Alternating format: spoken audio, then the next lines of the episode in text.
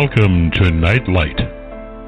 Step away from the mainstream and gather around as we enlighten the world and our realities and travel this cosmic journey we call life.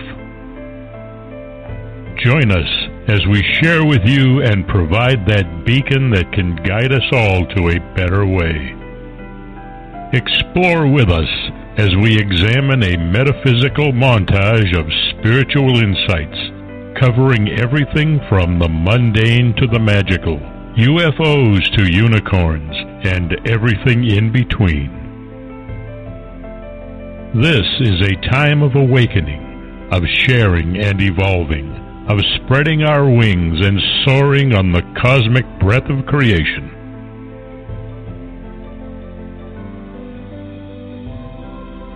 Come and join with other light minded spirits as we weave our lights together to seek understanding, enlightenment, and with a little luck, some wisdom.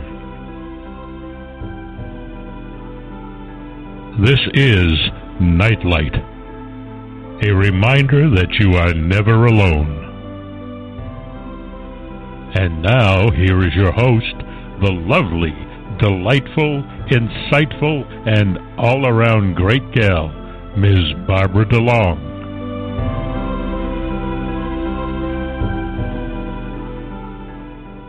Welcome to Nightlight, everybody. Tonight's going to be a, a really special night because I have one of my best friends on here. I have Mark Snyder with me, and we're going to be talking about uh, the Billy Meier material and, and the prophecies and the predictions that have been made about the world and the globe because things appear to be shifting and changing greatly, and uh, the prophecies do seem to indicate that that's something that's going to happen. So, welcome to the show, Mark. Hi, Barbara. How are you? Doing well, doing well. I when when we spoke and I said let's let's look at the prophecies and see what it you know what is in store for us. Um, you sent me some some material to read, and I did read it, and um, it, it's it's kind of interesting because it goes into the difference between prophecy and prediction, and it's it's also the material of Henoch, right? Yes, that's correct. Now, okay, so who was Henoch?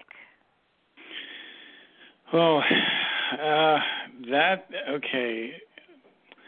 Billy Meier is has a, we all have a spirit form. According uh-huh. to my information, uh, the spirit form is your spiritual consciousness. It's located in the center of your middle brain in an area called the superior colliculus. The spiritual consciousness on most Earth, most Earth humans is about uh, four million, four and a half million years old, and it has reincarnated many, many, many times.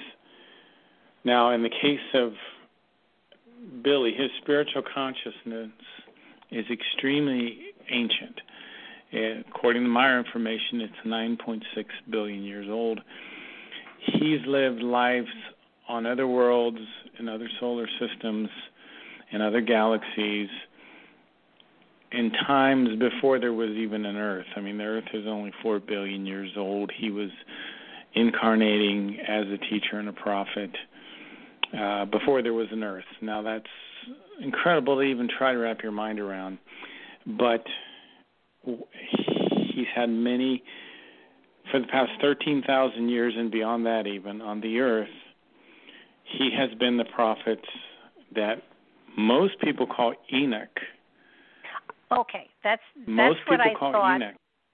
The yeah, that's, that's material says Henoch, and there's been four Henochs in different time periods.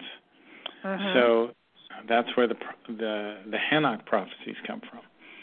okay, Now, I, if I you read the Henoch prophecies, there is an extraterrestrial that's having a conversation with Billy in the Henoch prophecies, and this extraterrestrial is named Quetzal. Uh huh. So Quetzal is related somehow in this whole mess and this whole story as well. Uh, because he's also incarnated on the earth. And these extraterrestrials that we call the Plejaren have incarnated on the earth, and they've also been involved in civilizations here. And there have been certain groups of these extraterrestrials, these Plejaren, who were renegades and who lived far below the Great Pyramid and were called the, the Bephoth or the Giza intelligences, and they presented themselves as gods in the ancient past and and really caused a lot of trouble here as well. So, but that's kind of another story we can get into in a little bit. Yeah. But, well, sorry. well, what? No, no. What what I wanted to do is sort of I I thought that's what it was, and when I researched the you know the name Hanok, it took me right to Enoch, and I thought, okay, that makes perfect sense. So then now the material makes perfect sense to me. And and before I go any further, I want to refer people to Billy Meier's website, which is thefutureofmankind.com.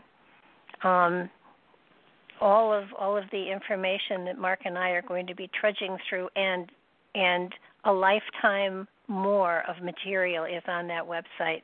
And you can get you can get lost in it and I, I highly encourage you to because among other things Billy Meier has and and the material that he's gotten from the extraterrestrials has to be the most spiritual material in the world even though some of the stuff that is prophesized isn't exactly you know all all roses and butterflies but um, I think that the one thing that is that is that is made up front and and you know that, that that is said before you even go into this material is that prophecies um, are subject to change according to you know the society and the world at large and all of that. That, that these are prophecies that that have a probability if everything continues on the same exact way it is right this moment, but but it is always subject to change. Predictions, on the other hand, are, are, are pretty literal. And um, so, what we're talking about tonight are prophecies. And um, it, and and when I'm wrong, please correct me because I don't want to give out anything that is not um, accurate here. One little tiny little uh, correction. Actually, okay. this website, which you're talking about, Future Mankind, is actually uh, was actually put up by a guy named James Moore in uh-huh. England, who's just a person that's real enthusiastic about the Meier material. So the actual true websites associated, you know, Billy has an organization in Switzerland called FIGU, F I G F U, uh-huh. and that's where you can go get his books and all that sort of thing. And there's a FIGU Switzerland, there's a FIGU Canada, there's a FIGU Australia, and I think that there's a FIGU Japan. At one point, there was a FIGU United States, and they kind of didn't behave so well, and people in Switzerland disbanded them. So. Oh my! Well, well then the other place I want to send people is a book called Might of the Thoughts. Have you which got goes that? into I have that book. Yes.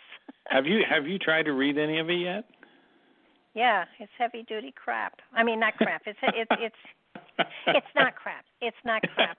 It's, it's heavy duty. It's heavy duty. It's heavy duty material, but it's also my philosophy. Oh. So, you know, I kind of, you know, wonder if if if I was plugged into him or he was plugged into me. Wow. Because a great deal of the material is exactly what what I have been teaching for years or trying to. Wow. So, um yeah, I mean, the heavy heavy heavy stuff no, but but you know, probably, you know, if it had 10 levels, I'd say to seven and a half, it's my material and um, it's it's really quite fascinating. Uh, the might of the thoughts is a hard book to find apparently, and and you know I have to be perfectly honest to you and everybody out there. I don't know where I got it. Um, I don't have a record of buying it, but it's here, And huh. um after you suggested it, I thought, now that sounds familiar and and I found it in a bookshelf. And I I don't know if I bought it. I, I well, you know, I'd love to say it just appeared like magic, and it did kind of just appear like magic, but I I must have bought it at some point in time and because when I went looking for it it said this book is not available all over the place. So I don't know how I got it, but it's amazing material if you really want to dig into stuff and and um you want to go beyond what has been out there. This is a good book to look at. It will make you rethink your own life and your own direction and the way that you apply yourself to your reality in many different ways. It, it'll it'll shift and change your focus greatly. Um, but it is half in German and half in English, so you only read the right sides of the page, not the left side. That's, yeah, you're definitely reading it then. you got the right book. Yeah. no, I tell yeah, you, uh, no, if if the it was first totally time in I was German, exposed to this book was in Arizona when I went to a meeting at Munds Park. Uh, there was a, a lady in Munds Park that used to have a meeting there and uh, Michael Horn was there and some other people I knew, and they just kind of let me. I didn't have the book yet, and I got to kind of look over someone's shoulder and just read it a little bit, and immediately I just realized I was confronted with a book like I had never read before, and yeah, yeah there's just you can't really describe it. I think I've I've, I've lost count how many times I've read it. It's somewhere between eight and ten times mm-hmm. I think I've read it, and I still feel like I'm only getting a small percentage. You know, I there's mm-hmm. just so much there. Like the well, way know, to really study this book, I think, is to take a single page, and you can pick just about any one of them, and then spend about uh-huh. a week page. At least for me, that's that's the way I have to learn it. But well, yeah, it's it's what I find is it's very much like um, the Doreal material, the Emerald Tablet material. It's it's very much on the same. Um, okay, gonna word, gonna use a new word I've been playing with. It's it's the same frequency, hmm. and and frequency has to do with not volume or pitch or anything like that.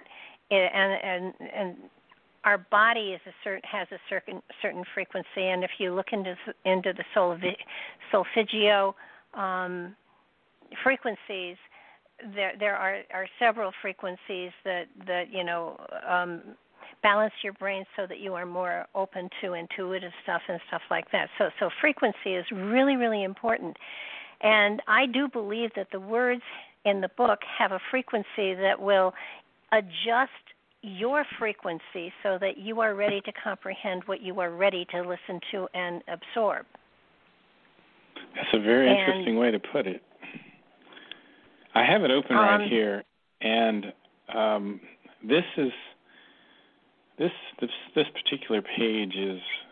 Um, I'll read just a little bit of it, but it's it's it's not an easy one to really wrap your mind around. Um,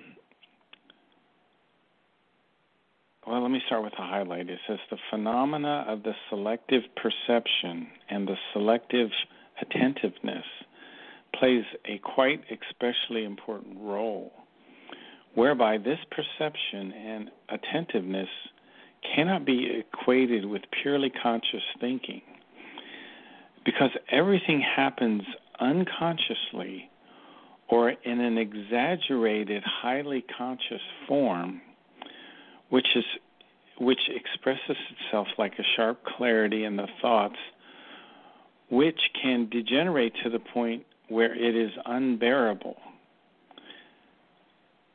In this okay. form, everything is exaggerated and overrated. Consequently, for example, with a human being who suffers from some sort of anxiety and ambiguity of a situation or a stimuli can become evident because the sharp clarity of the brain and the thoughts see many possibilities. And since the human being suffers from anxiety, a situation or a stimulus quickly becomes the pronounced anxiety. and indeed simply because there is an expectation of anxiety and a readiness to be anxious. Well, boy, that is so profound. Um, well, and if you if you put frequency in there, it makes sense. The words weave into a frequency that triggers a frequency within yourself, which opens you to the wisdom of that particular frequency. This particular book, if I had to summarize it just from a high level, um, I would say that it teaches us how to think in neutral positive terms. In other words, we're not too uh-huh. we're not negative certainly, and we're just slightly skewed towards the positive. And according to the book, if your thoughts are neutral positive, you'll they'll have the following characteristics. I'll just name a few. You'll be confident, you'll be optimistic, you'll be uh, realistic, you'll be cheerful, you'll be relaxed, you'll be enthusiastic, You'll be thankful. You will persevere. You will persist. You will endure. You will have harmony. You will be satisfied. You will have hope. And when you think that way, what starts to happen is you you are the master of your own destiny. You are the forger of your own fortune. You create your own good luck through your good thoughts, good feelings, which become good habits and eventually become good circumstances in your life. Uh-huh. So, and and this these are the things. This is the book of all the Meier material that I use every day. You know what I'm saying? It's oh, a survival yeah. handbook for me. Well, well, it's we do create our reality by our perception of it, and if you come into if if your perception is that which you have just said, then you create a reality that is rich and abundant for yourself.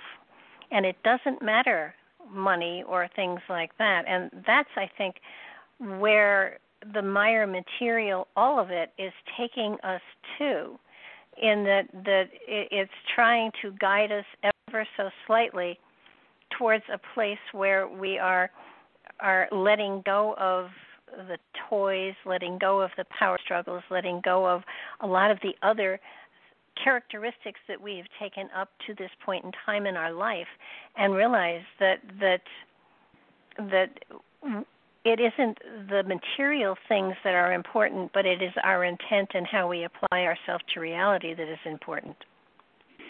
Yeah, it's so true. And he he he drives a, creates an analogy. He says um, our consciousness is like a garden that's filled with luxurious, flourishing plants if we think in this neutral, positive way. And one of the things he emphasizes in the book is that we must make the effort to clarify our thoughts so that they do become more valuable and more productive and form a life that's harmonious. So he mm-hmm. says to clarify to nurture your your thoughts and to steer your thoughts. He says just like a captain steers his ship, we should steer our thoughts and don't let your thought boat drift, but take control of your thoughts and if you do you'll have inner freedom. So yeah, this book is is tremendous. I just recommend it. it. It's a great book, but it's not a beginner's book. Oh no no no! Actually, he recommends that you read the Psyche, and that's another one you mm-hmm. might want to buy someday. Um, it's like the prerequisite to this, but there are things in this book called the Psyche that are so advanced. I, I think I told you before the first thirty pages. I think I read a dozen times. well, yeah. I, I think what what what I want to get across to people. I mean, we're going to go into the prophecies of Hanuk because I think they're important. But but the the main important thing that I want to get across tonight is that the Meier material is amazing material first of all and and I have to admit when I first met Mark I was very skeptical but I was very fair about it and open to you know learn and the more I read the material the more I realized that that I mean, the material that Billy, all of the all of the contacts and all of the histories and all of the information. I mean, it's it's it's it's so much material. I think it would take a lifetime to read it all. To be honest with you. Oh yeah. But oh, yeah. but but basically, these visitors, these friends, whatever you want to call them, are preaching a way of higher consciousness. Mm-hmm. They're trying to get the attention of people through a lot of other things without, you know, working miracles on stage, but they're they're trying to to get us to a place where we are beginning to awaken. And um when we get into the prophecies, some of them sound very dire, but they're not because they they shift our consciousness. They shift I, I, I do believe that in many ways it is a transition from an earth consciousness to a cosmic consciousness that they're trying to get us to see. And and it it it's not easy because you know we're human and and we've been indoctrinated for thousands of years into you know let's let's be political and let's gather toys and let's conquer and let's take over and let's do all of these other things and i think the the most important one of the most important things that they're they're trying to get us to do or suggest that we do is to take responsibility mm-hmm. for for um for all of the things that we do that we say that we are to to take responsibility for our actions and, and how they impact other people and other things. And and to really to really sh- you, you can't blame somebody else for something. You it's it's not your fault but it's your responsibility. Mm. and and you know that's that's a that's a a big step for everybody because people always want to put blame somewhere else. I know I do. And mm-hmm. as we move forward, as we evolve as a race, it's going to be very important that we get to that point because there is going to be a time that political parties crumble and fall, governments crumble and fall, um, religions crumble and fall because they have become corporate entities. So that there is, you know, so that so that we are at a point in time where who do we look to? Who or what do we look to? And it's it's got to be the spirit that we carry within. Mm-hmm. and and for people to realize that that that a religion isn't going to do it for them. It may promise them a lot of things but when it comes to the you know the the bottom line a religion will not save you the spirit you carry within and your actions are going to be what dis- determines where you go next. Not how much you've you know put in the in the in the in the uh in the dish as it goes by or or how much you've you know paid to have things happen within a church. And and if you look at our society today people are falling away from these things. People are not trusting governments. People are are finding a greater sense of spirit within themselves than in a church or a congregation where someone is telling them what to believe. Mhm. I uh, had a, a very interesting conversation with with a fellow last night who is a good guy and he's he's very religious in in a sense, but he has seen some of the some of the mistakes that religion have made, and, and he he has a website called Burn the Lies, and uh, he very he was a very nice, articulate fellow, and and one of the reasons I had him on the show is because he knew. you know, some things are just hard to say. I'm not, but he understood that the letter J really is only about 500 years old, and uh-huh. What I am talking about here is the let me let me roll back a little bit. If you go back to 1611, okay, and you look at the the uh, Bible of 1611, the King James Bible, and you can buy 1611 King James Bibles, which I I, I think I'm going to buy one. You will find that the person we call Jesus Christ is his name in that Bible is I E S U S. Well, the reason is because really the letter J didn't become a part of the English language until it st- it was invented in 1550 by a guy named Gian Giorgio Trissino, who was an Italian scholar, and he started in some of his manuscripts substituting the I with the letter J, and um, he did it in the German language, and it kind of caught on, and it kind of made its way into the English language, but it took time. And when the 1611 version of the King James Bible came out, there really wasn't a letter J yet in the English language. So, for example, John, his name is spelled I O H N. And uh, the book of Job is the book of IOB. So, what is so interesting about this is you take the central figure of Western society, who we call Jesus Christ, was never called Jesus Christ during the time that he was alive. And I stumbled across this because I um, it was the part of the Meier material because they talk about the Talmud of Emmanuel. They say this individual's name was Emmanuel, and he never uh-huh. claimed to be the son of the creator of the universe, and he never he never talked about a heavenly father. He talked about reincarnation. He talked about uh, the fact that the human spirit never dies, and um, what eventually got recorded in the New Testament was very, very falsified. And see, I didn't believe that, and I was skeptical about all of that. And well, when I found out know, that we didn't even get his name right, there was well, absolute and, and, no way. And the and the Christ is really is, Christos you know, it's not meant to be the Christ, it's meant Christos, which is a spiritual energy. Got a question though.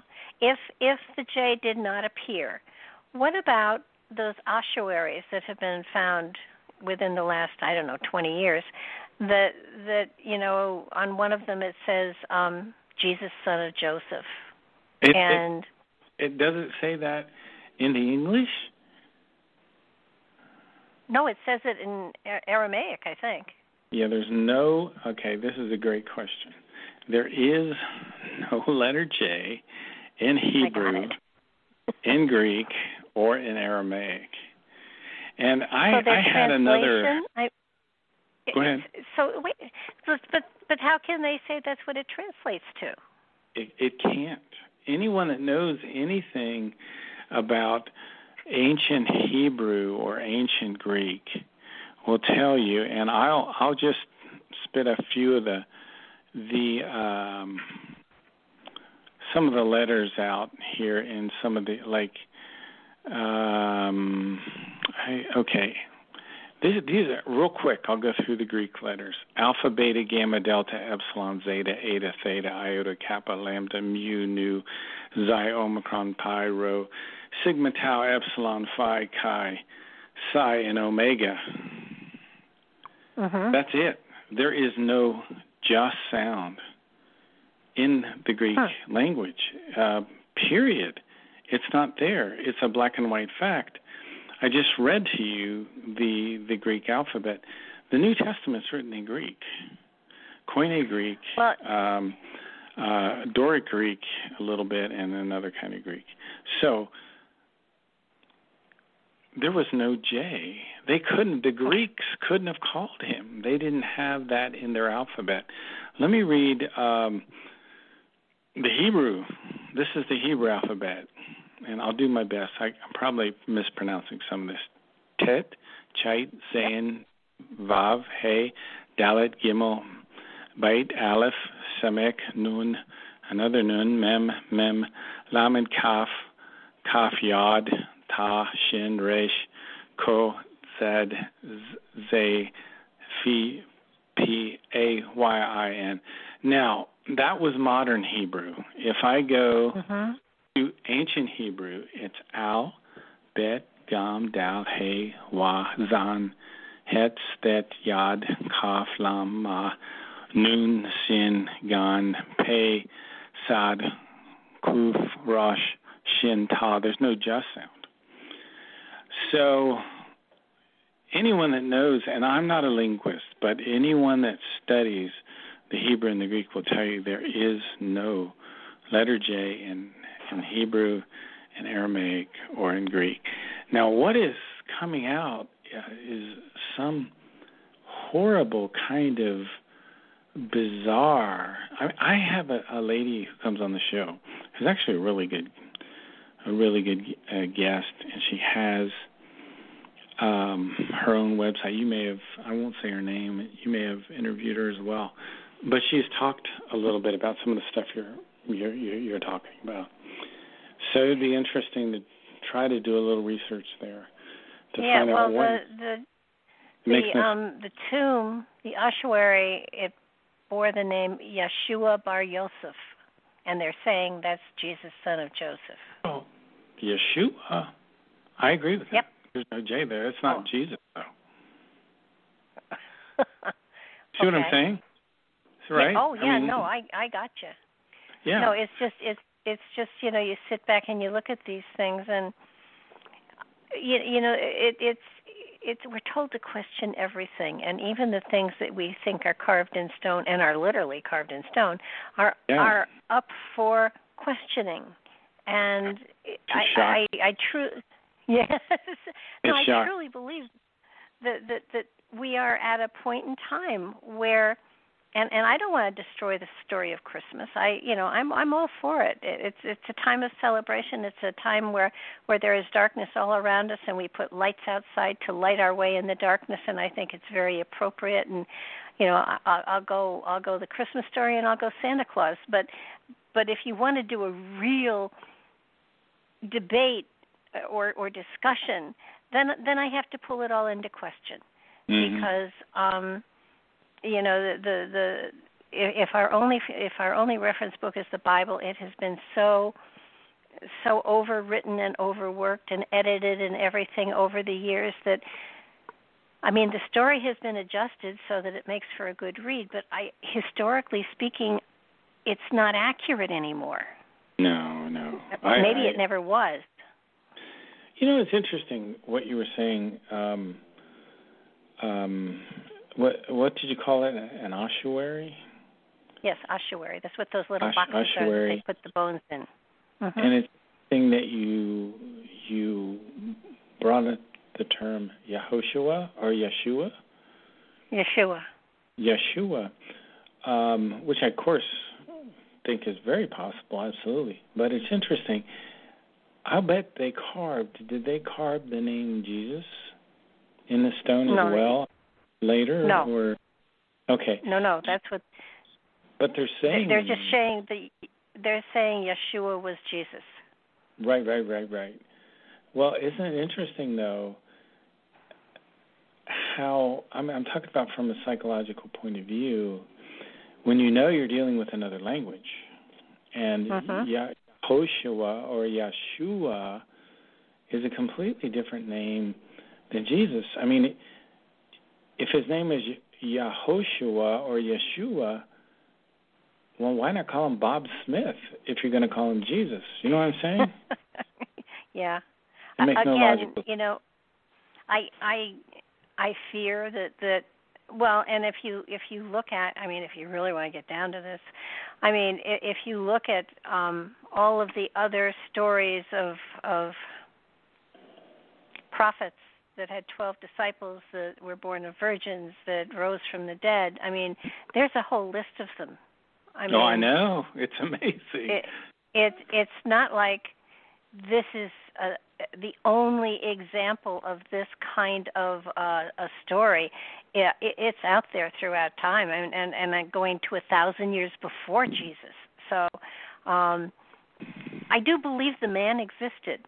I do believe that he was a prophet but I, you know, you, you kind of got to step back and say, well, well, a religion was created around him, and material has been, uh, you know, I kind of, you know, if you had a dinner party and you could ask anybody living or dead to it, I think I'd like to talk to him about what's been done around his name. I think he'd be horrified. Oh, sure, sure. Uh, it's interesting mm-hmm. you brought you brought up, um, for example, the ancient Babylonian Trinity. They had uh, Tammuz and uh-huh.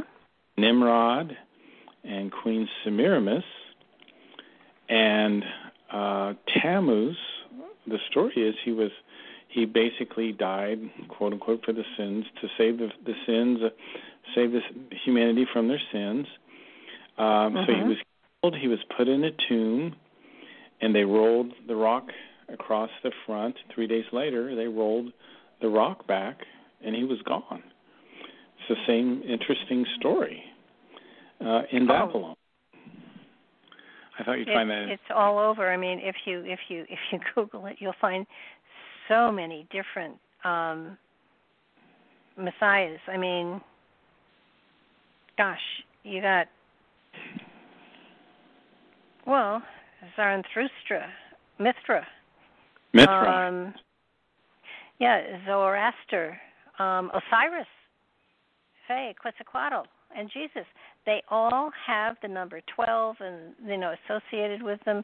It's it's it's it's amazing that when you when you research it, you find and there was a Greek god too that had exactly the same um, story that um, I think who was it? Mark or Luke? Luke um, took this kind of, or Paul took the story from, and so so you you have a religion that has been created, and and you know the man preached love, peace. He preached compassion. He preached sharing. He preached good stuff. But they made it into a religion and they put restraints upon it and you won't go here unless you do this and you have to give a certain I mean, they created um a prison for the spirit in many ways. That's so true. Please elaborate. So, well, they are restricting the joy of love by you have to be a Catholic or a Presbyterian or a Jew or, or I mean all of them do it. It's this is the way to enlightenment and the way to enlightenment is to go within, to love yourself, to love those around you, to be compassionate, to to share, to not war, to not kill, to not, not lie, to not cheat, to live a good life. That's the way you get there, not by what the and I hate to say it, but not to you know the the stuff that the Bible has put out there are rules, and our spirits are cosmic. Our spirits are eternal, and whatever a man on the planet says that the spirit has to adhere to restricts him to the planet and holds him down um, and keeps him grounded on this earth plane instead of allowing his spirit to join with the other spirits that are that, that consciously have evolved beyond us. Do you remember so, this? Do you remember the story in uh, the Old Testament in Numbers chapter thirty-one, where Moses, um, the Lord said to Moses, "Take vengeance on the Midianites for the Israelites. And um, so Moses sent the army, 12,000 men armed for battle, and they fought against the Midianites, and they killed all of the men. They killed all the soldiers. And they captured the Midianite women and children and took all the herds and flocks and brought them back with him. Now, Moses was really angry it says Moses was angry with the officers of the army.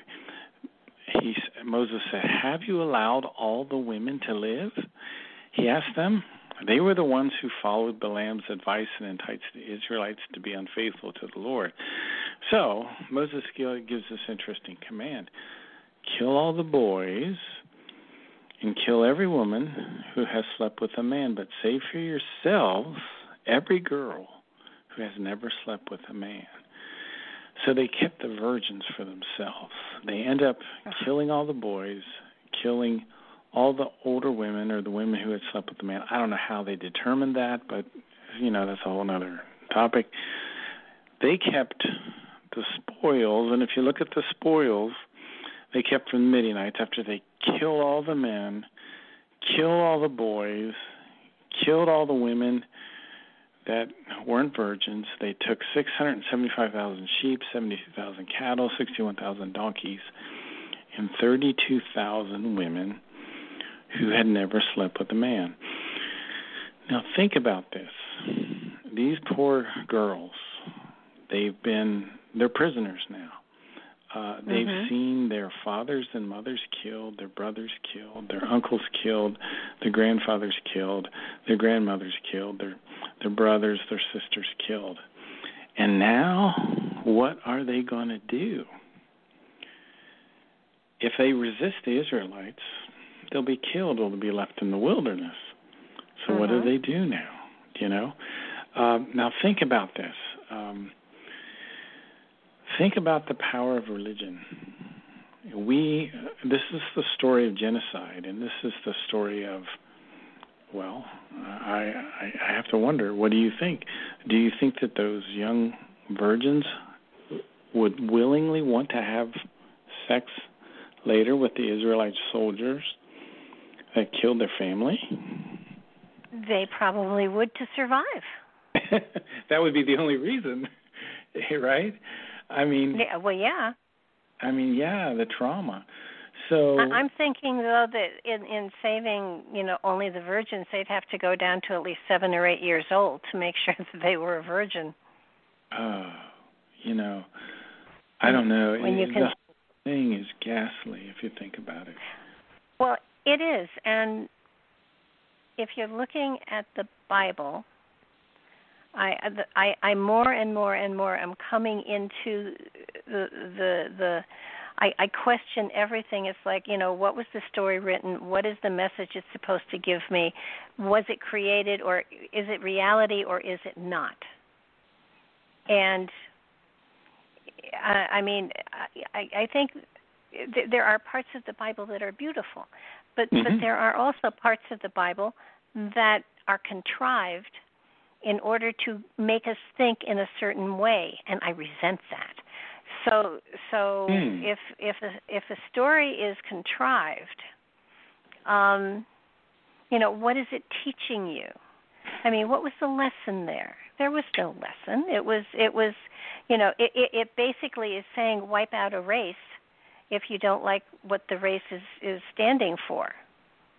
And when you take when you take the young girls, then you indoctrinate them into your way of life so that they follow your way of life and they no longer are are true to their own to their own destiny, to their own lineage.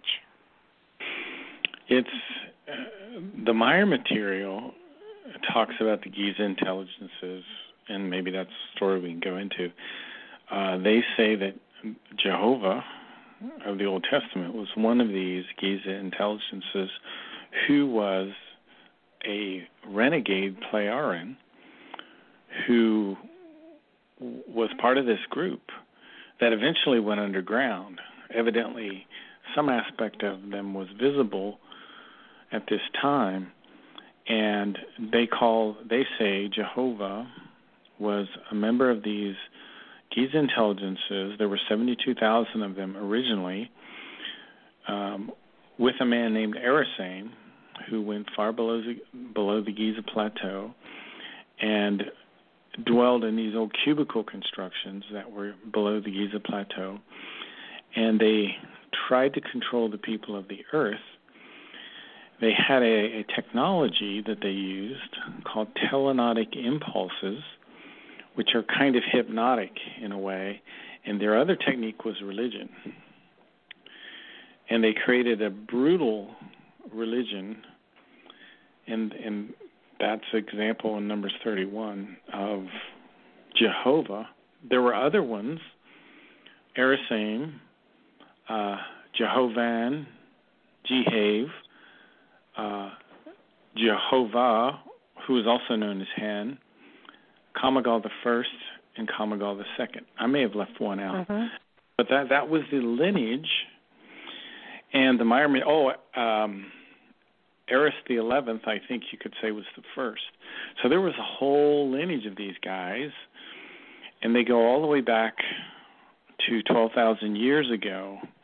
And the Meier information explains that 12,000 years ago, there was a great cataclysm on the earth that wiped out almost the whole earth and put the people who were here on the earth had survived back to the Stone Age. We forgot who we were, we forgot where we come from, we lost all of our technology. And a group came back here to the earth um, from Beta Centauri. They were far, far away. This is hundreds of light years away. And they came here and they started this tyranny on the earth.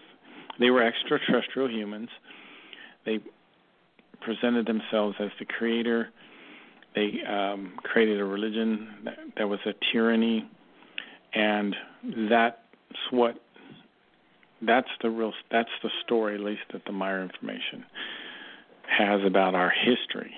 So we're we are climbing out of the rubble of the great cataclysm that occurred 12,000 years ago when an asteroid was brought to the Earth under guidance of an engine that was built by scientists from Lemuria who guided that asteroid into Atlantis, which completely destroyed Atlantis, uh, caused a gigantic flood, as well as tidal waves and earthquakes, tipped the planet on its axis, uh-huh.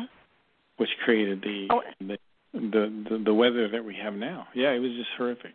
Well, and and not only that, but that tidal wave, there's evidence of it um, right up to the Mississippi Basin. Wow. So, so there is ge- geological evidence of a tidal wave. You know, so, the the real story is is shocking, isn't it? It's just mind-boggling. Well, and you know, it gets there's there's a movie out there that I often refer to called The Gods Must Be Crazy and yeah. it's it, it it it talks about a man flying over a, a section of Africa that that had not seen man nor plane nor anything, and he's having lunch, and he, he finishes his coke bottle and he throws it out the window of the plane, and it hits a native, and the native is in awe because the gods sent him this object, and so they began to worship the coke bottle, and in in in the um and during World War II that happened um it happened on an island that we set up that that you know we we took planes into um over in the Pacific and and you know we brought all sorts of wonderful technologies in there. And then when the war was over we left and the natives missed us. So they built planes replicas worshiping them hoping that we would come back the gods would come back. I I I have the, the the strange feeling that you know much as we laugh at that material that that we have done that same thing with the story of Jesus. Yeah, I uh, I'm trying to look in my notes because I have what you're talking about is a cargo cult, right? Yes. Mhm. And I think that and, there was and, one cargo cult I think was called uh the John Frum cult. And John yeah. Frum I guess is either the really the name of the soldier, or just kind of a, you know what the mishmash to what's what's left over, um, and exactly. Or if they said if if they said something like this is from John. Mhm. You know, and they're they're they're speaking a different language. Um, I I I strongly suspect that every religion we have on this planet, we're worshiping Coke bottles and we're not paying attention to. Well, we are. Um, not Diet Coke, but regular Coke. Um, no aspartame for us, right? no, no. So, so it, it's.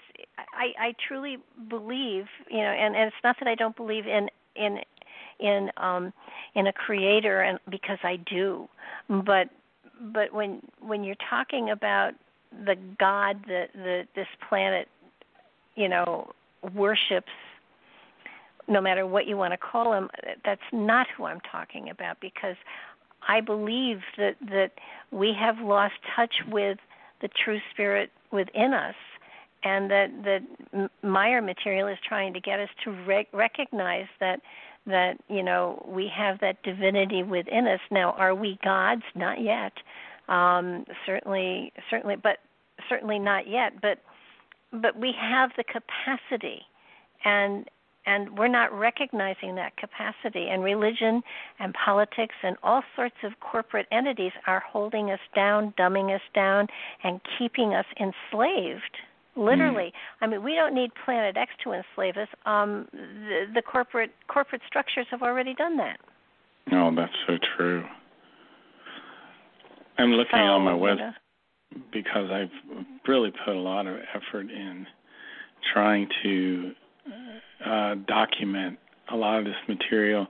And the, the one of the car, cargo cults that uh, you're talking about here, I think, is the John Frum cult, which is on the island of Tanna in an area called Vanuatu, in the Republic of Vanuatu is a Pacific island in, in the South mm-hmm. Pacific. Mm-hmm. And uh, yeah. in World War II, servicemen would they would come to this island and they landed their planes on there and they they built runways and they um you know they shared the cargo with the people there and uh, a great religion did come up there and and they walk and, to this day the islanders walk around with their little wooden guns just like the soldiers uh-huh. walk and um they wait for them to come back and they like you said they build these wooden planes. It's very sad in a way, I think, don't you? Well, yeah, and you know, we're looking for, you know, um we're looking for for somebody to come from the stars to save us when when we have to do it ourselves. And I you know, I just I look at what's going on in the world today and I and I shake my head because um you know, and I and I I I'm not a Republican or a Democrat. I'm I'm whatever feels best for us, and and I, I feel strongly that the element. I, I think someplace in the Henoch materials, uh, he says that that what is going to to to send this country into a, t- a, tail, a tailspin are the politics. Yeah, it's really bad, isn't it? It, it it really is, and I think that the reason that that you know I, I I thought this was a great time for us to talk about some of this material, is because um, I'm noticing the um, I'm I'm noticing the geological things that are happening, the fires and the floods and earthquakes. And I, I it feels to me as though as, as for the next for the next decade or so, we are going to be inundated with more and more of the the weather uh, challenges and. Um, I mean, the fires that are going on in California are horrific. If anybody has seen those those pictures, it, it, it's a living hell. It's just amazing and and and the planet often has to do this to regenerate and you know refresh and and build new and stuff like that. I mean if there were no people on the planet it would do it anyhow because that's how the soil is enriched and stuff like that. But but the the you know people's houses and homes are burning and and you know it, it's just it's devastating. And, um, and you know i don't I don't remember these kind of fires in the last 10 years. I really don't. No, there's never been these kind of fires in my whole life. If you don't mind, I'll rip through some of them and, and quickly, if you don't mind. Sure. Um, uh, in 2013, I've been watching this over the past few years. 2013, we had the Rim Fire, which burned 402 square miles in uh, Northern California. And one of the things you were talking about, Barbara, is true these fires do burn naturally, but not in this size. What has happened over the years is is we intervene and we put the fires out, and then we not enough of the dried up stuff gets gotten rid of. So what we're seeing is the accumulation. That's part of what we're seeing is the the mismanagement of the forests where we haven't pulled out the dead wood and things like that. But so things are way out of balance and this is also related to population to a degree, but um, let me just run, run through the statistics just so people understand the scope of this. The Rim Fire, 402 square miles, um, third largest fire in California history, uh, which was the Rim Fire. The one they just had, the Thomas Fire, is bigger. It threatened the water supply of San Francisco, almost burned down the sequoia trees That was in that was 257,000 acres. That was in 2013. Then the Pony Complex fire in Idaho, Mountain Home, Idaho, was 149,000 acres.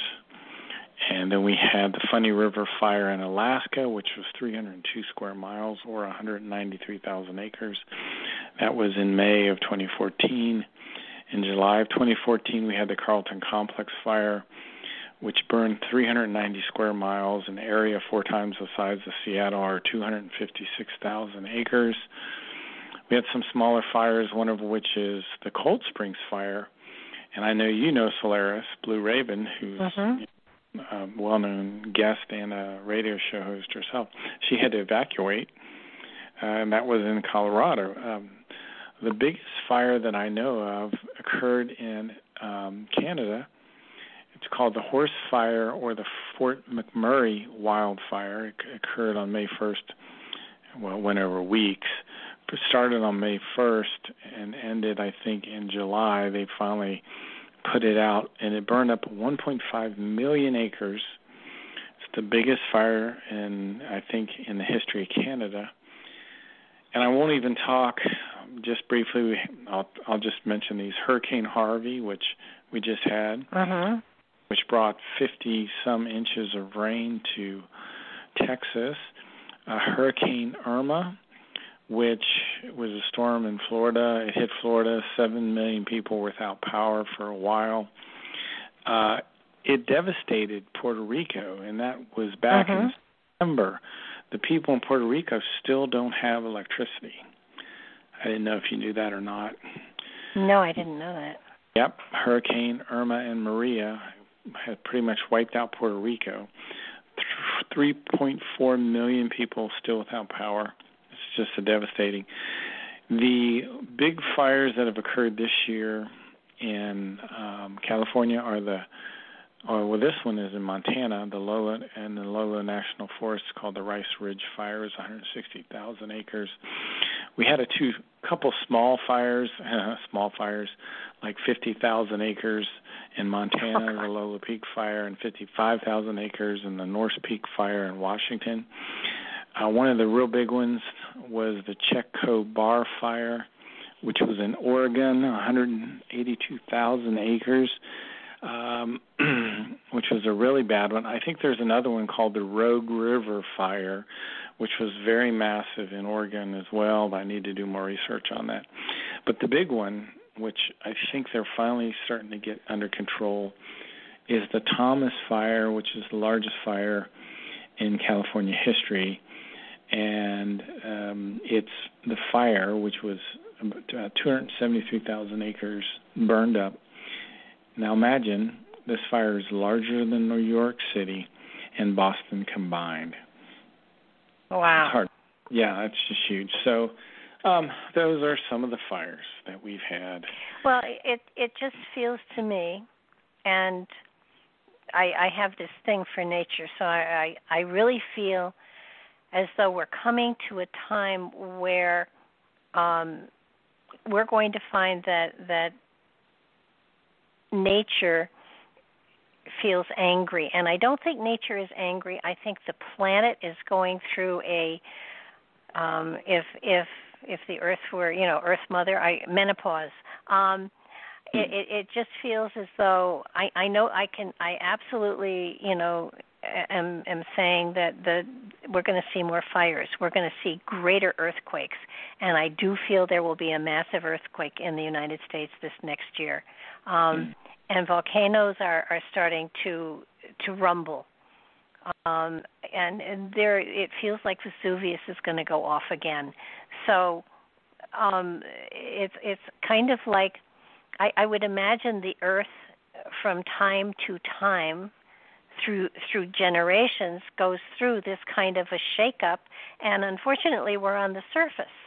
Um, I, I think what's happening is it, some of it is absolutely normal, but some of it is our scientists playing with weather and trying to become gods and screwing up royally. Because it's know, really interesting. Five, some of the fires. Sorry to interrupt you. Some of the fires, people are saying they're seeing blue light coming out of the sky. Have you heard any of that? Yeah, Yeah, I and and if you look at some of the the cars that have burned, um, you see the glass is just gone. Mm-hmm. And from what I've read, um, glass melts at like 2,600 degrees, but a forest fire generally doesn't get much higher than about 1,500 degrees. You know, I'm not absolutely certain about all these temperatures, but that's my understanding. And and in these cars, there's no glass, there's no rubber. The rubber just disappears.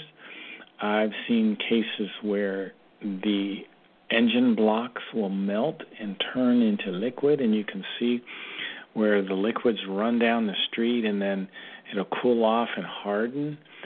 And I've seen cases where there are trees right beside these burned up cars, 10 feet away, all the leaves are green. The trees. Mm. How does how Yeah. does that happen? I, you How's know, it it is it's amazing, but it's like a tornado. Um, yeah. You know, a tornado w- will cut a swath, but on either side of that swath, everything is perfectly normal. It's just you know, it's it's like nothing ever happened. But then there's this this whole track of total devastation. I I truly believe that that um I, I think the East Coast is going to have an earthquake. I really do. And and when that happens, so many of our buildings are not built for earthquakes. So that so that it's it's going to be, you know, devastating. Now, we had a a three or a three magnitude one a number of years ago, and and there apparently was one that I didn't even feel that was in the area that was a three. But I'm I'm saying I feel that that and, and that and everybody has heard me say this over and over again, and I'm going to keep saying it because I really believe that the Madrid Fault Line is going to have a major earthquake there. Mm. Um, it it uh, the Mississippi River is you know was was um, uh, kind of the the water level was going down because they said it was draining into the fault. Um, Hmm. and you know there were there were quite a few reports of that. I mean, it hasn't gone dry, but uh, I, I just there is we have destabilized the crust of the earth with the fracking that we've done and, and all sorts of other stuff, so that so that there is that that we have destabilized whatever stability was there because the plates do move, but but we've created bigger holes than there probably should have been. Um, so so it's it's going to be an interesting time, and and the Henoch prophecies do talk about this. They do Oh, yeah, talk about Predicted the hurricanes, fires. Yeah, I, fires, volcanoes. Um, it's i if you read the Henoch material, um, it it it it is. It, it, it's very sad. Among other things, it, it says that um, it, it will be 888 days of, of total devastation, of, of wars breaking out, and I think there there were a couple of things there that that felt to me. And now these were written, I believe, in '87 Mm-hmm. that sounds and about right. and so so a lot of stuff had not occurred Not like it has. um I mean, if you went back no. to '80s, there were no fires like this, and no hurricanes. You know, we didn't see this. You know, how many hurricanes have we had this year that were gigantic? Five six you know Yeah, a lot yeah. but he talks he talks about the uh the uh about Russia um Mhm. you know the the collapse of of of the Russian whatever and he talks about a, a number of other things i mean the the the part that got me was you know he basically says in this that you can't you know pinpoint it you know by the year but you can you know this is what's going to happen after the last pope and this is how you know things are going to happen and um i'm not sure if what we've got now is the last pope or not but We're if close. indeed he he is if he is the last pope then then if consciousness of humanity doesn't shift and change radically we can we can look at the potential of of wars all over the place. Um one of the things that i found interesting was he he talked about um a population moving into another country that did not have their same religion then becoming a group and and taking over that country, which is which is what what has happened with um all of the refugees, you know, these huge groups of people that that you know had no home um are are now in in places where they um they have no familiarity with the culture or the way of life and you know if they stay as as a as a, a not as a group they will plant roots and then they will start to take over you know the areas that they are they are in. Um much as what's happened um in Dearborn Michigan which is mostly Muslim now. Mm. so yeah um that's a whole a whole other story there. Um and I think um I'll have to look at my notes here, but you know, how, you've probably studied the group Antifa. Uh huh. Yeah, and it says also in these prophecies that some of these, you know, I don't know what to call them, but other than organized crime, will play a role. It, you know, maybe we'll have. The Meier material says that we'll potentially have two civil wars, and I know you're aware of that and yeah, and, and and that the United States will break into five different territories. Right, right, exactly. Um, and, and and they say as early as 2020, which I can't wrap my mind around that. But I yeah, I'm not sure I buy that either. But it does talk about governments falling, and it does talk and and frankly, frankly, it feels like much as I love the United States of America, um, I, I I truly, you know, with no judgment to who's in power or anything like that, I don't think our system of government works for the people any longer. Mm-hmm. Whoever is in power, I don't believe the system um, serves the population as it was intended to a couple hundred years ago. Um, the the prophecies also talk about the fall of Catholicism and then the fall of Christianity. So that so that it, it's too and and I don't know what it means when a religion falls or fails or crumbles. Yeah, but, um, I, I but but I can understand it in that if if the religion itself was not based on truth, then it doesn't hold validity and it can't hold power. And nobody has questioned religion really up to this point in time.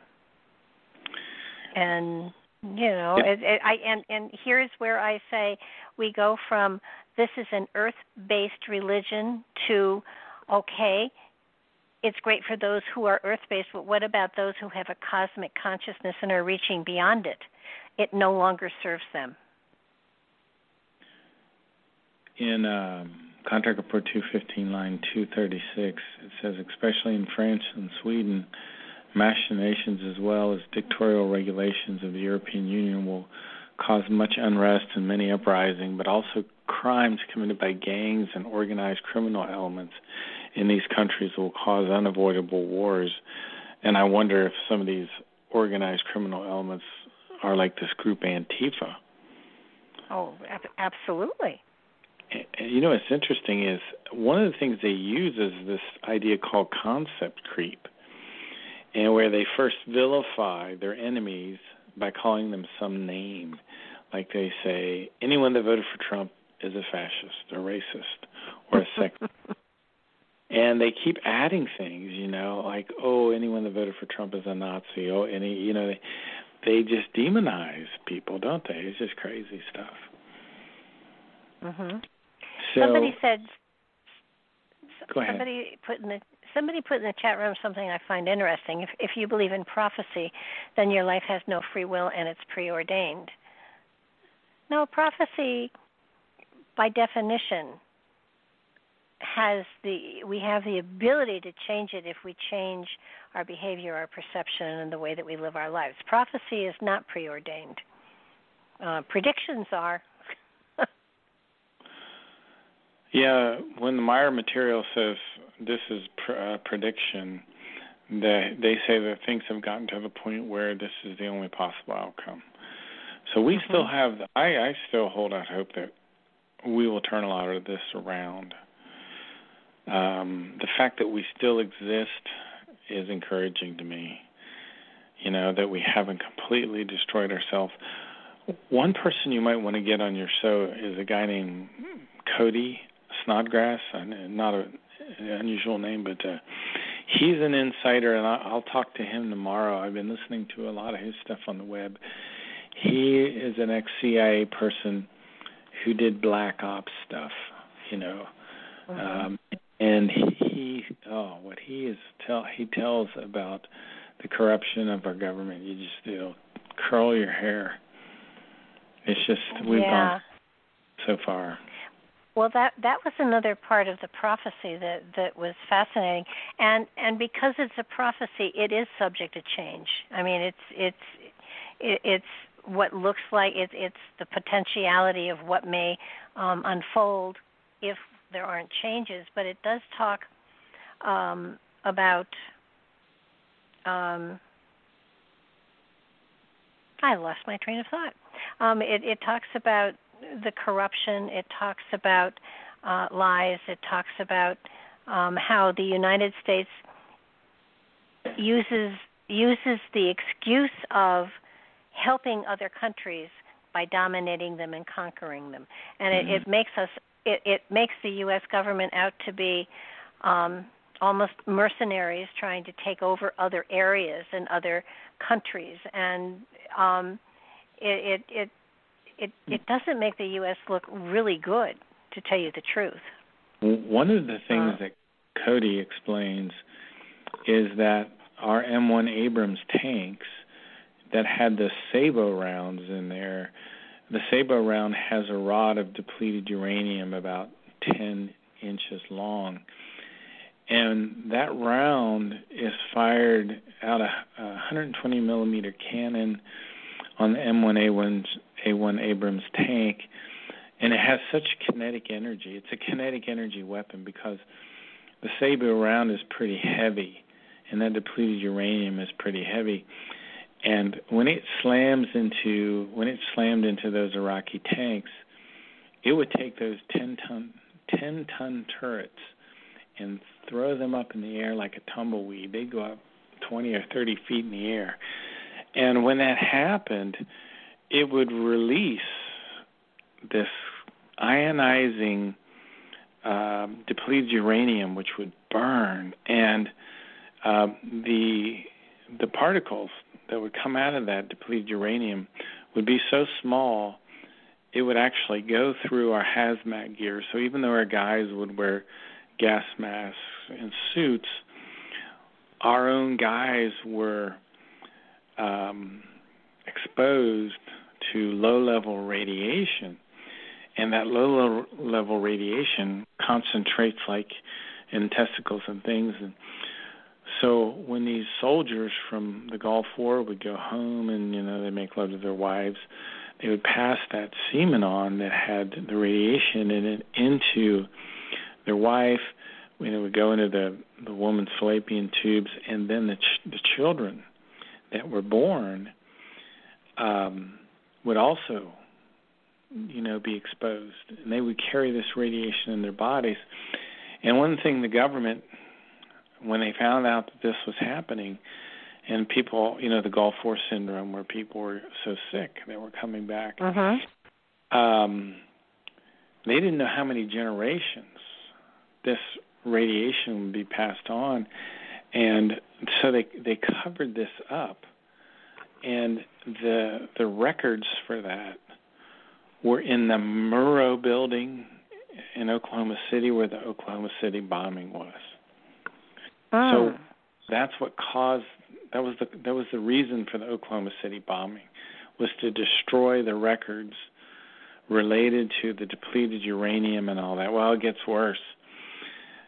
We also it takes 6 months to make someone immune to anthrax. And one of the things we were worried about in Desert Storm is that Saddam was going to use anthrax. So uh-huh. we didn't have six months to wait to build up the normal immunity. So they developed this super duper anthrax vaccine that had hopped up squalene in it. You've probably heard of squalene. It's I don't know, it comes from sharks, I think. Actually, it does something uh-huh. adjuvant that pumps up your immune system. Well, they gave that to our soldiers. That was the other thing about the whole Desert Storm syndrome and made them sick, horribly, horribly sick. So they got cancers from these vaccines and cancers from the exposure to the low level radiation. All of those records were stored in that Murrah building in Oklahoma City. And on top of that, all the records related to what was going on down at the Rose Law Firm there in Mena, Arkansas, where they were bringing uh-huh. in the mm-hmm. and Bill and Hillary. I don't know if you remember all that. So oh, yeah. all that was in the Oklahoma City, that building, that Murrah building, um, which Timothy McVeigh was supposedly the one that blew that up. Well, he was the patsy. The uh-huh. government, the government, the CIA was behind destroying that whole building. And I know this is kind of off the Meier material, but it goes to the corruption of our government. Oh yeah. They um, came to Cody first, to, and he said he wouldn't do it. He wouldn't blow up the Murrah building. He said he, he's not going to blow up our own building here in the United States and kill our own people. So he went on the run. They of course, they sent a hit out after him. He he died twice and was brought back. You got to get him on your show and talk to this guy. It's this tremendous story. But okay. it, well, you you you send me the contact information then. I will. I, I will. Uh, um, okay. But um, the reason I bring it up is just it just expands on the whole Meier material with the corruption of the government. It's worse than we can even imagine. Oh yeah, uh, somebody in the chat room wanted to know if you knew anything about the rods of God. I don't know anything about that. Sorry. I, I don't think I do either. is that a book or what is that?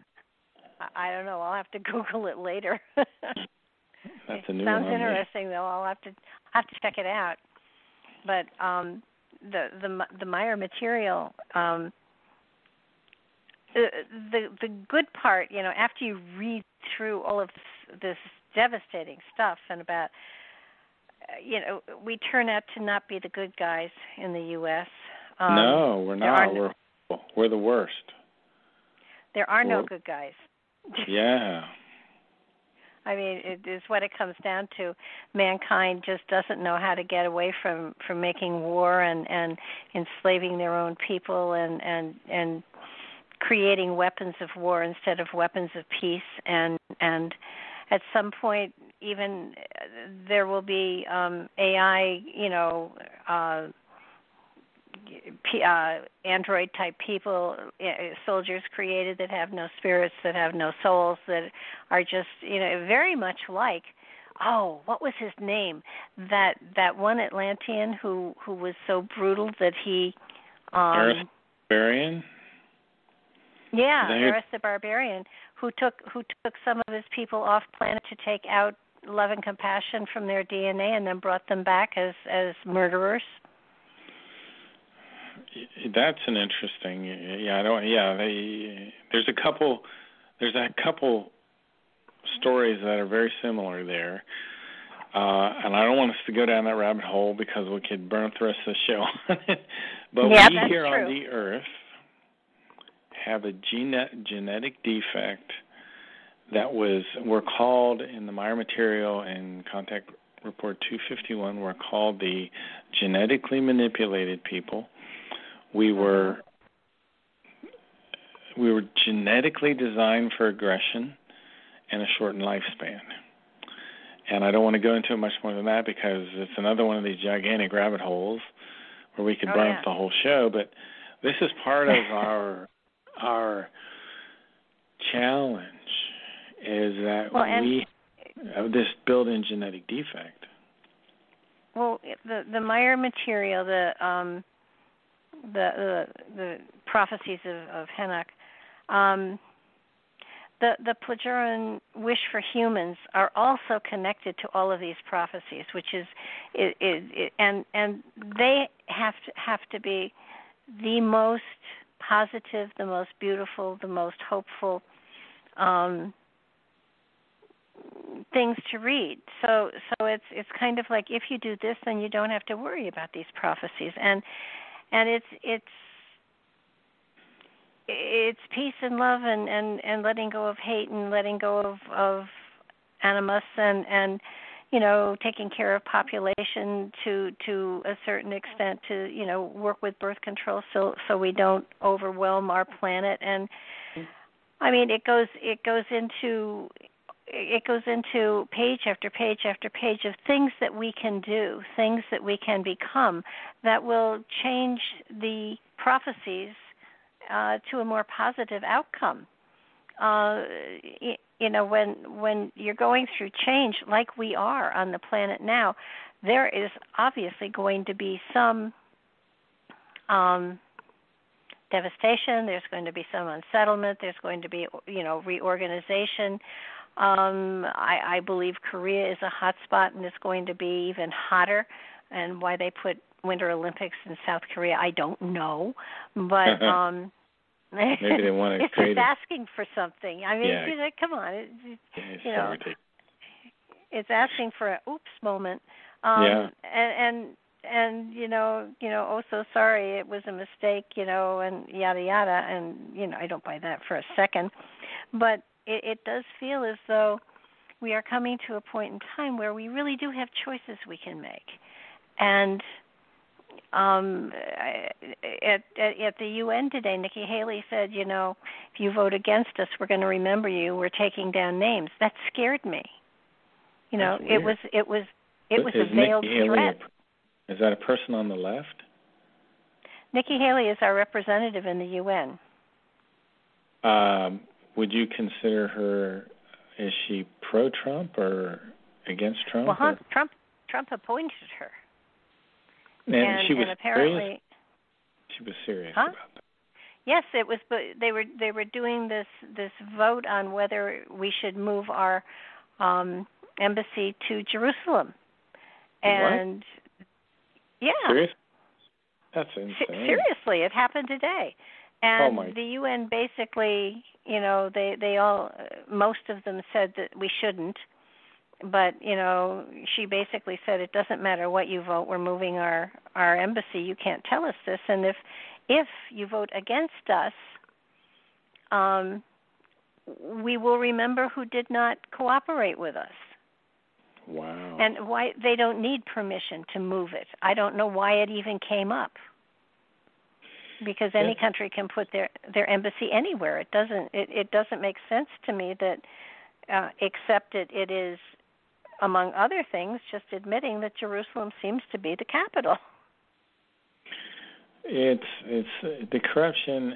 See, I really, um, it's really interesting. Just talking to you, I realized two things. It seems that there's a pattern forming because the parts of the Meier material that I ignore intentionally, they kind of come back like a fire after me later. Like the whole story Mhm. about Emmanuel, I just, you know, I didn't even want to go there, and then it comes back like a fire, literally.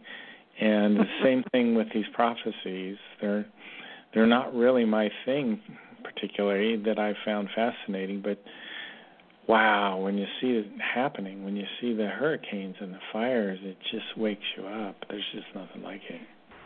Well, it's it's a great it's a great wake up call. You know, I I am firmly of the mind that it is never too late to make a shift and a change. Never, ever, ever.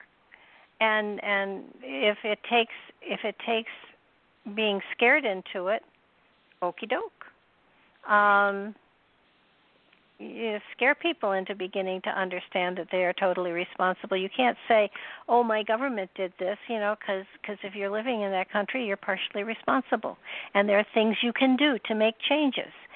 So, um, and and when it when it comes to on a personal level, um, it's really important that people start realizing that that the dogma controls you Mm. And and and it's important to, uh, I mean, there are great universal laws out there that that have been out there since the beginning of time or the beginning of whatever and they apply to our reala- realities and how we live um but they they they are laws but you know it, it's the law of reflection the law of cause and effect of as above so below. They're they're great big philosophies that that that have guided us or or you know have been out there that we have we have been um, exposed to that that are applied to our lives whether or not we know it.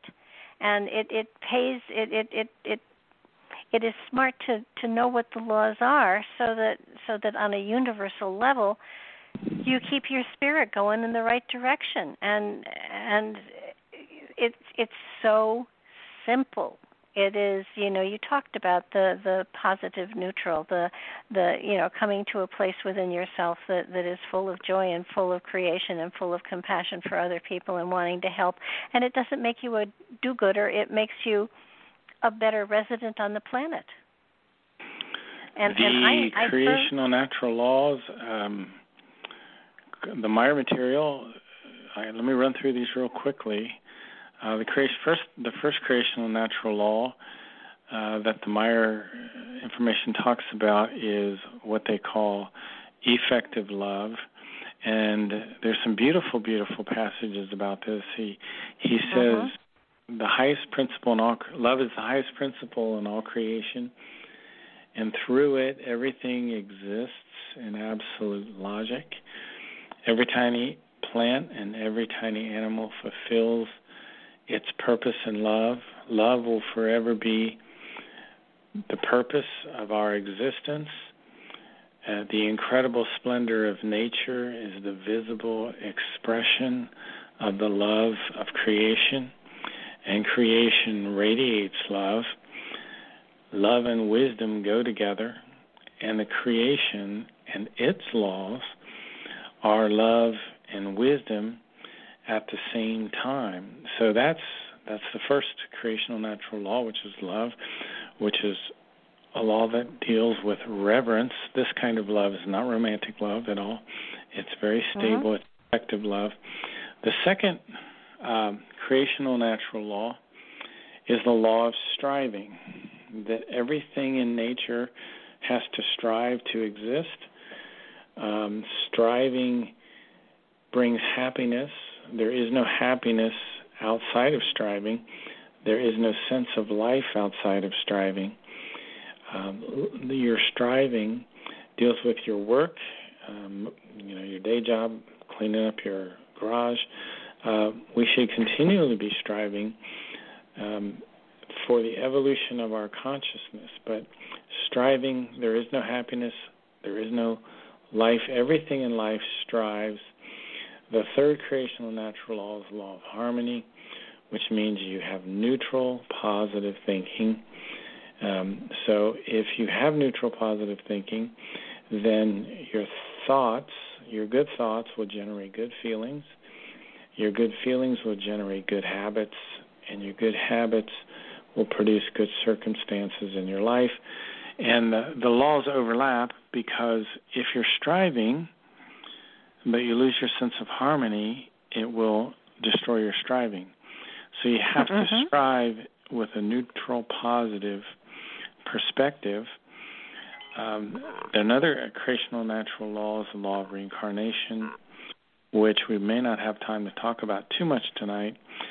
Another creational natural law is uh, the law of prosperity, in that if you follow the law of love, the law of striving, the law of harmony that helps you have abundance and prosperity in your life. Now, in the time we live now, there are things which interfere with that because we're not living under the creational natural laws related to population. The population for our plant size planet should be between 500 million and a billion, or 900 or 9 billion people now almost. So we're violating some of these laws that deal with population, which makes everything more difficult. So, uh-huh.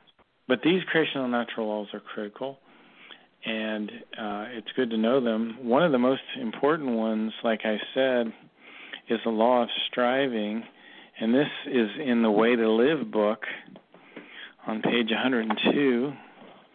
And I read this probably um, two or three times a month. Um, it says striving creates the life right up to the being. Striving means delectation, which is enjoyment, in a form which is always fulfilling and progressive. To be without striving means unwillingness and affliction. Affliction is inhibited striving and inhibited life. But inhibited striving and inhibited life bring inhibited evolution and stagnation, hopelessness and grief, confusion, irrationality, joylessness, cognitionless, unpeace, disharmony, lovelessness, resentment, lies, self deceit, and reluctance for life. So if you decrease your striving, you will fall into disharmony, you will fall into uh, unhappiness. Therefore, delectation, harmony, and happiness, as well as everything positive, as well as grief and everything negative, are in the end only the revelation of how pronounced the striving of any life form is. So that's mm-hmm. one of those fantastic creational natural laws. Um, the other another one, and I don't know if this is a creational natural law, but it's mentioned in the book that I was just reading there. It's called Fulfilling Your Duty to Yourself. And we should always fulfill our duty to ourselves, which means we're our own best friend. We should never uh, beat ourselves up. We should never have feelings of inferiority. Um, you should never do things in private that you wouldn't uh, do openly. Uh, you should always groom yourself, take care of yourself, take the time to to wear good clothes and and uh, clean yourself and don't let yourself appear ragged. Um, the, the point of always fulfilling your duty to yourself means that you're you're your own best friend. You do not have thoughts about your failures. You need to correct those failures and move on. So th- uh-huh. these all of these principles are so critical. See, these are the ones, like I said, um, you've got the prophecies, right? And you've got yeah. the history. You got the history, which I love as well. But these these the spiritual teaching is what you apply every day to keep your life. Oh yeah. You know what I'm saying? To and, keep it. Yeah, and and taking responsibility. I mean, how many of us have just complained that it's not fair because, and the reality is, you have control over that. And you it's know, so true. It's very, very so, true. Um, fulfilling so your duty like to yourself. Something? Yeah. Um, no ch- self chastisement, no self abuse, no feelings of inferiority. Be gentle to yourself. Care for the health of your body and your mind. Here's another one do not devote yourself to your passions, to your vices, to your addictions, don't turn your back on yourself. Be benevolent. Be kind hearted. Use your logic and your intelligence, and you will have enjoyment in the fulfillment of your responsibility. If you don't use your logic and intelligence, then you won't have enjoyment. Um, it says here, through the real overcoming of all which is negative, slowly the whole life is mastered. The entire attentiveness is steered away from burdens and you learn to attach your mind to something which is neutral. And this mm-hmm. is very important in terms of problem solving. When you feel your thoughts go into the negative, attach yourself to something neutral. Whatever thought uh-huh. that you have that's a neutral, happy kind of thought, a time, a pet, a person, um, this is one of the things that you you need to remember is having the ability to remember a moment of gladness or a new a neutral thing. Now, another thing that's talked about in the book here, The Way to Live, is um, we have an innermost creational personality. Now, this is where the spirit form comes in. It's your inner guidance. It is it is your wisdom. And it will have a conflict with what's called our false ego. And the, and the false ego tries to complicate everything. And it tries to create a tyranny over this innermost creational personality. So we have to learn to recognize the impulses of the innermost creational personality, which will send you evolutive impulses. And you will get these evolutive impulses. And they'll come to your material consciousness. And this is the spirit form. And what what Semjase said to Billy in Contact Report 10, this was back and right around mm, the middle 70s, late 70s. She said, Every person has a spirit. It's the wonder of all wonders. It's the bearer of the creative realm. It will tell you if your thinking is right or wrong, if you've learned to pay attention to it. It so it gives us some kind of feedback. And what I think the feedback mechanism is is our feelings. Because if you have a negative thought, it will result in a negative feeling. And the negative feelings are what disturb the psyche. Mm-hmm. And they create um, what sometimes are kind of runaway thoughts, which we build actually neural pathways of negativity. And have you ever experienced? I've experienced it uh, many times. I'm getting, I'm much better than I was even a year ago. Rotating negative thoughts that you can't seem to stop everyone has a button, you know. That button gets pressed, and these negative thoughts they rotate and they fire and they repeat and repeat and repeat. And that's how people go into depressions, and that's how people mm-hmm. um, become mentally ill. They can't turn it off. You know what I'm saying? Oh, sure. And, and and the spirit within is constantly sending us subtle messages, and sometimes we're good at, at catching them and sometimes we're not. It's not like a telegram. It's mm-hmm. it's it's a, it's a subtlety that we have to catch. And mm-hmm. um like I was going shopping and and I was looking for my diet coke and there were no diet cokes in the freezer and there were no diet cokes on the shelf and it was like, "Huh, perhaps I should not be drinking diet coke." but but have you ever tried other... club soda or Canada Dry? It's oh, actually sure. good for your stomach. Sorry, just yeah, a suggestion. No, it, it is. It is. But but our higher consciousness, the spirit within us, is is ever present, though we don't always hear it.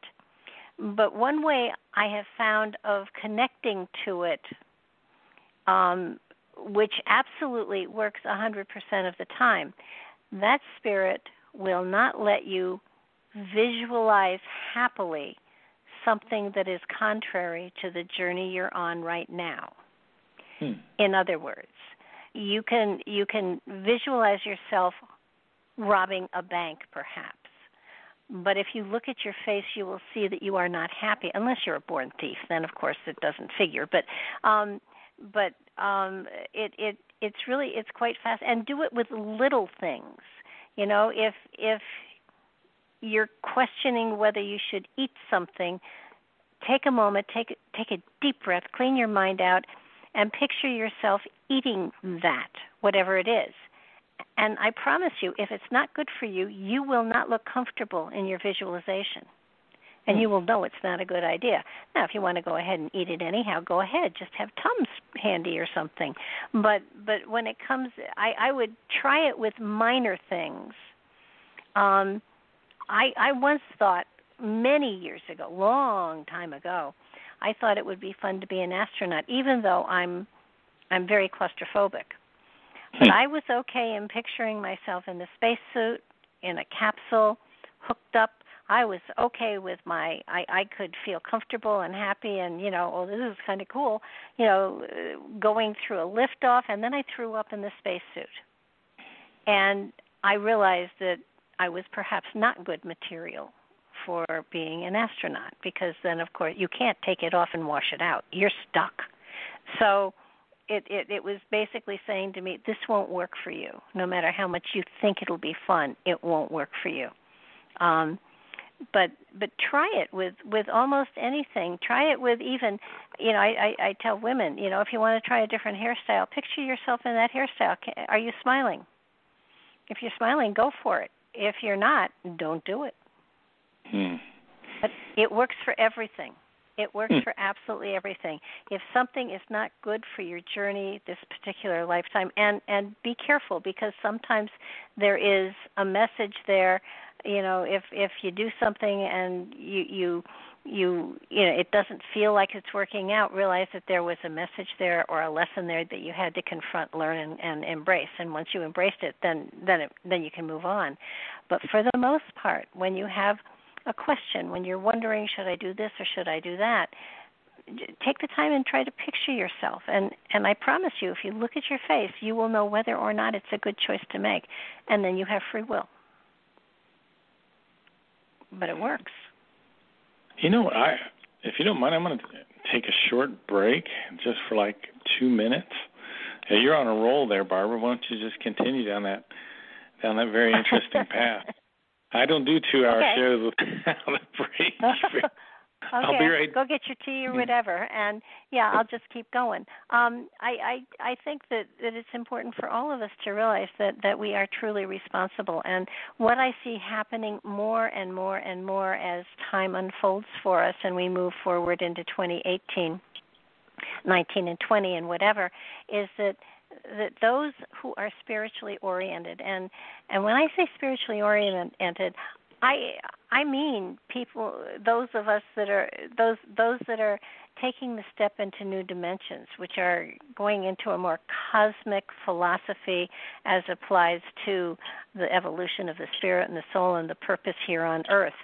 And and you know we there is a responsibility to not only turn our own lives around to to take responsibility to take a look at how we impact other people to not be judgmental to not try to get even to not try to just you know uh, gather gather money and and stuff like that. Um, understand that especially at this time of the year where it is a time where where love and compassion and sharing is is definitely out there I'm back. understanding understand oh well let me finish this thought because it's a good one any anybody you know this is a time where people are, are are buying gifts and are giving gifts and and you know credit cards are going all over the place and and i want you i would encourage you all to stop and think it doesn't it's not kindness it's not even love um, whipping out a credit card or money or something like that. The biggest, best, greatest gift you can give another person is your time. Hmm. So that that is the most precious thing you own. So if it's a matter of just spending time with somebody or just listen, I mean really listening to someone, not going uh-huh, uh-huh, uh-huh, but really participating in a conversation, especially with older people. It's really important. And and the gift of your time. Make your gifts if you have to give a gift, but but but take time to make it because that makes it all the more precious. When my mother and my grandmother, both of them, passed away, and the gifts that they the, they they had kind of little boxes that they kept of, of very precious things, and none of the expensive gifts that that we gave either of them were there. But what were there were the the cards that we had made, the little gifts that we had made, the the the the, the drawings that we had done for them. Those were what were most precious because those cost time.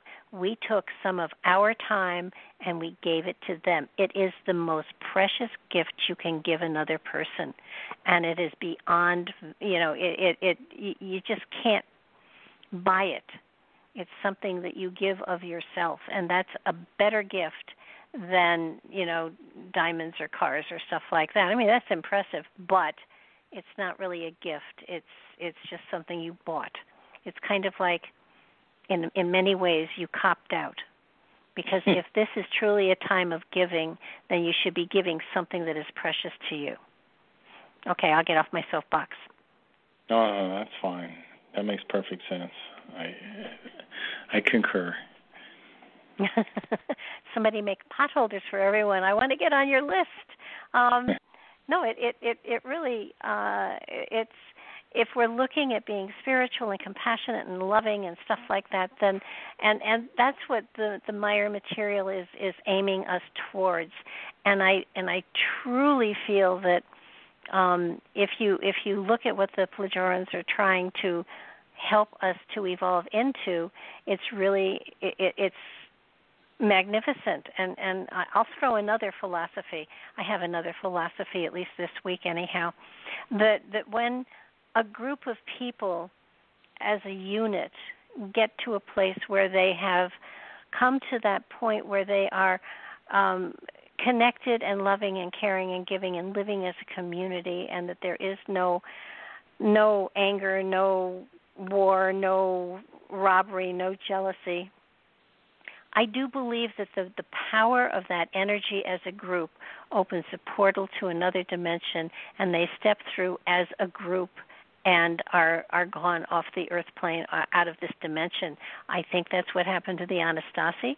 I think that's ha- that's what happened to a number of cultures that just suddenly disappeared because it feels to me as though they are were interdimensional and that they moved into another dimension um, as as one because they became one.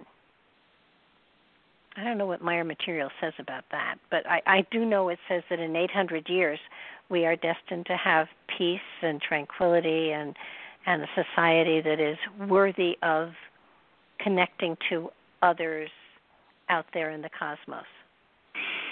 So yeah, we so are gonna, in a, a time called the third millennium right now, a transition period.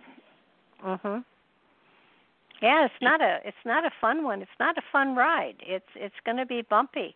Um while while life is is going. I don't I don't see World War Three in our lifetime, but it may well be coming. But but I think you know, and you know, I'm 73, so say I've got another 30 35 years, um, because I absolutely intend to break a hundred. Uh, mm.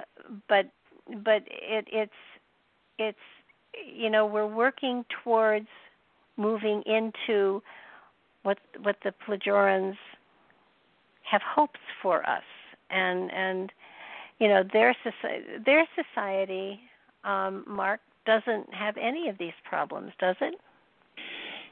Um the the Plejaren left the earth in 1995 they had bases here in Switzerland uh, one in Switzerland that was 300 years old they had bases in North America and I believe in in China. There were about 2,862 extraterrestrials here, uh, not mm-hmm. only the Plejaren but the Lyrians and people from nearby star systems. The Plejaren are not from the Pleiades.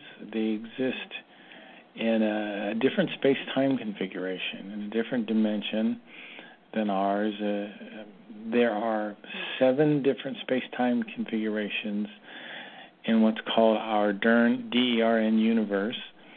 Um, these are almost like different rooms in a house, uh, so to speak. In other words, in the Plejaren space-time configuration, there's a Illyrian system just like we have. I mean, not just like we have, but they have their own version of it. They have their own Sirius system. Um, they live on a planet called Erra. They haven't had war for 20,000 years. They don't they don't have roads. Have you ever thought about the damage we do to the planet with the roads? How many life forms die because of of, of oh, yeah. They don't have roads. They don't mine their planet. They don't use. Uh, they don't take oil out of the planet. They don't take minerals out of the planet. They don't. Um, they really don't have manufacturing on the planets that they live. They they move the manufacturing off planet. Um, they're very I'm different. sorry, that was my phone. oh, really? that was Um, my ego boost for the day. Okay. So yeah, they have a very very different world than we do. They they also have a different vibration, and I don't like that word personally, but I guess it fits. Um, that's why they can't come into our contact face to face. They have a a special device that they have to wear, and it only will work for about a half an hour. Our thought vibration is so damaging to them that it can cause them to lose control of their bodies. So they're at a level of evolution. They're at what's called the fifth stage of, of human evolution. There are two more stages beyond that. And we're at the second stage. So Mhm. we're not compatible anymore vibrationally at all. So they can't stand to be around us. It's almost like a horrific stench to them. That's the Now, now, why did they why did they leave? We don't know, and they wouldn't tell us. Uh, but they left in 1995. Yeah, very um, foreboding. Yeah. So yeah, they they their vibration level is very different. That's one of the reasons Semjase's contacts were cut short because she was having a meeting with Billy in the Semjase Silver Star Center there in Hinterschmidrüti, and one of the the people there walked in, and the poor guy named Jacobus is a regular guy there in Switzerland, really nice, but just his thoughts caused her to lose control of herself, literally, and she fell. Semjase hit her head, and she contracted a, a brain damage, and uh, eventually, it's a long, long story, but she had to be taken to the DAL Universe to get special care for that, and had to cut. That's what cut the contacts between her and Billy off. So Billy doesn't have contacts with Semjase anymore. Only she, I think he had contacts maybe four or five years with her, and that's the contacts everyone knows. People don't know about Asket. People don't know about um, Sfath. Um, and the people don't even really know about the people he has contact with now, Ptah and Quetzal. Mhm. And one thing I want to say, I'll just throw this out, is, and this is a bit because of our religions, I think. People tend to think, oh, these are spiritual people and they're not really physical. The Meier material says they are physical human beings. They eat food. They procreate. You know, they're just at a higher level of evolution. Now, there are seven steps of human evolution. And the first is primitive, the second is rational life, the third stage is intelligent life, and we're really at stage two now. We're not quite in stage three. We Mhm. will start to get better and better at space travel in stage three. We will start to get better and better at genetic engineering. After that is stage four. In stage four, we learn the secrets of space travel. So we'll be able to travel from star to star with almost no time passing. Another thing we'll do, and this is something that seems to sometimes shock people, is we'll take genetic engineering to a level that is kind of mind blowing. In other words, in Semjase's ship, the central intelligence of her ship, the, the computer is a biological computer. It's sentient. It's aware. Her ship Mhm. is basically a living being that Semjase had telepathic contact with. Now think of the implications of that. Now that makes more sense to me, actually. Well, yeah, I guess in some ways it does, but it's astonishing thing. It's a very shocking and insulting thing to a person with a very strong religious background. Yeah. I said this on a show once, and I basically he didn't kick me off the show, but I wasn't allowed to really talk about any of this stuff anymore. Remember well, that? Well, well, when you stop to think about it, though, I mean, like I said, religion restricts us. It holds us prisoner. It does. And and it, it doesn't mean. I, I mean, it, it, it, without religion, it doesn't mean people are evil. It just means that they have a different way of looking at at creation, and and you know, and creation holds its laws too. But but it isn't telling you what to believe and how to believe it. It's telling you what will happen if you do this you know it'll give you consequences of your actions but it isn't that that punishment is met out it it's that this is the consequences of what your actions are going to be if you choose to do it then that's what's going to happen it's really that the, simple one of the things that I've noticed in my life since I'm less religious in my thinking is I have a lot less anxiety and stress. I never realized how much anxiety I had because so mo- so much of it was just like always there and subconscious sometimes even. Mhm. Well, well, you know, when somebody tells you you're going to go to hell if you do this or that, then then that does set up that kind of stress. But but if you are focused on taking responsibility and being kind and loving and generous, then then a threat isn't necessary. Then then you you have this wonderful energy that is just flowing forward that is of a spiritual nature. And that's that's basically um you know while while I honor everybody's belief system it it isn't it isn't it isn't mine anymore. But that doesn't mean it doesn't work for them you know it's you interesting know, what you said about self responsibility because I think that's part of what kind of frees us once we say hey I can do this you know, uh-huh. I, I mm-hmm. can be independent. I can be an independent thinker. I still think I think maybe it's that religion kind of fosters dependence. Well, of course it does. It's how they control us. you know, it, and they do. I, it was very interesting, and, and I know we're almost out of time, but the the guy I had on the show last night was a very good guy, but he talked about you know being a slave of God and a slave of Christ and and how they in Greek times I guess they had this ritual they did with two indentured servants where they would pierce their earlobe and all this stuff and it just seemed really creepy and strange to me and I didn't like it. It didn't seem like a very healthy thing at all. no. No, I I just um I don't know. It's it's just I'd rather be a child of the universe than a citizen of Earth. I think it gives you a a bigger expanse to play with and and more to learn about yourself for sure. And uh, we are getting down to two minutes. So where where can people get a hold of you if they would like to listen to your show, which is Ohio Exopolitics? Well, I just Google Ohio Exopolitics, E X O P O L I T I C S and um, there's the the main link for the website is blogtalkradio.com slash Ohio Exopolitics. But if you Google it, the link will pop up. There's also a website that'll pop up called um, exopoliticsohio.com.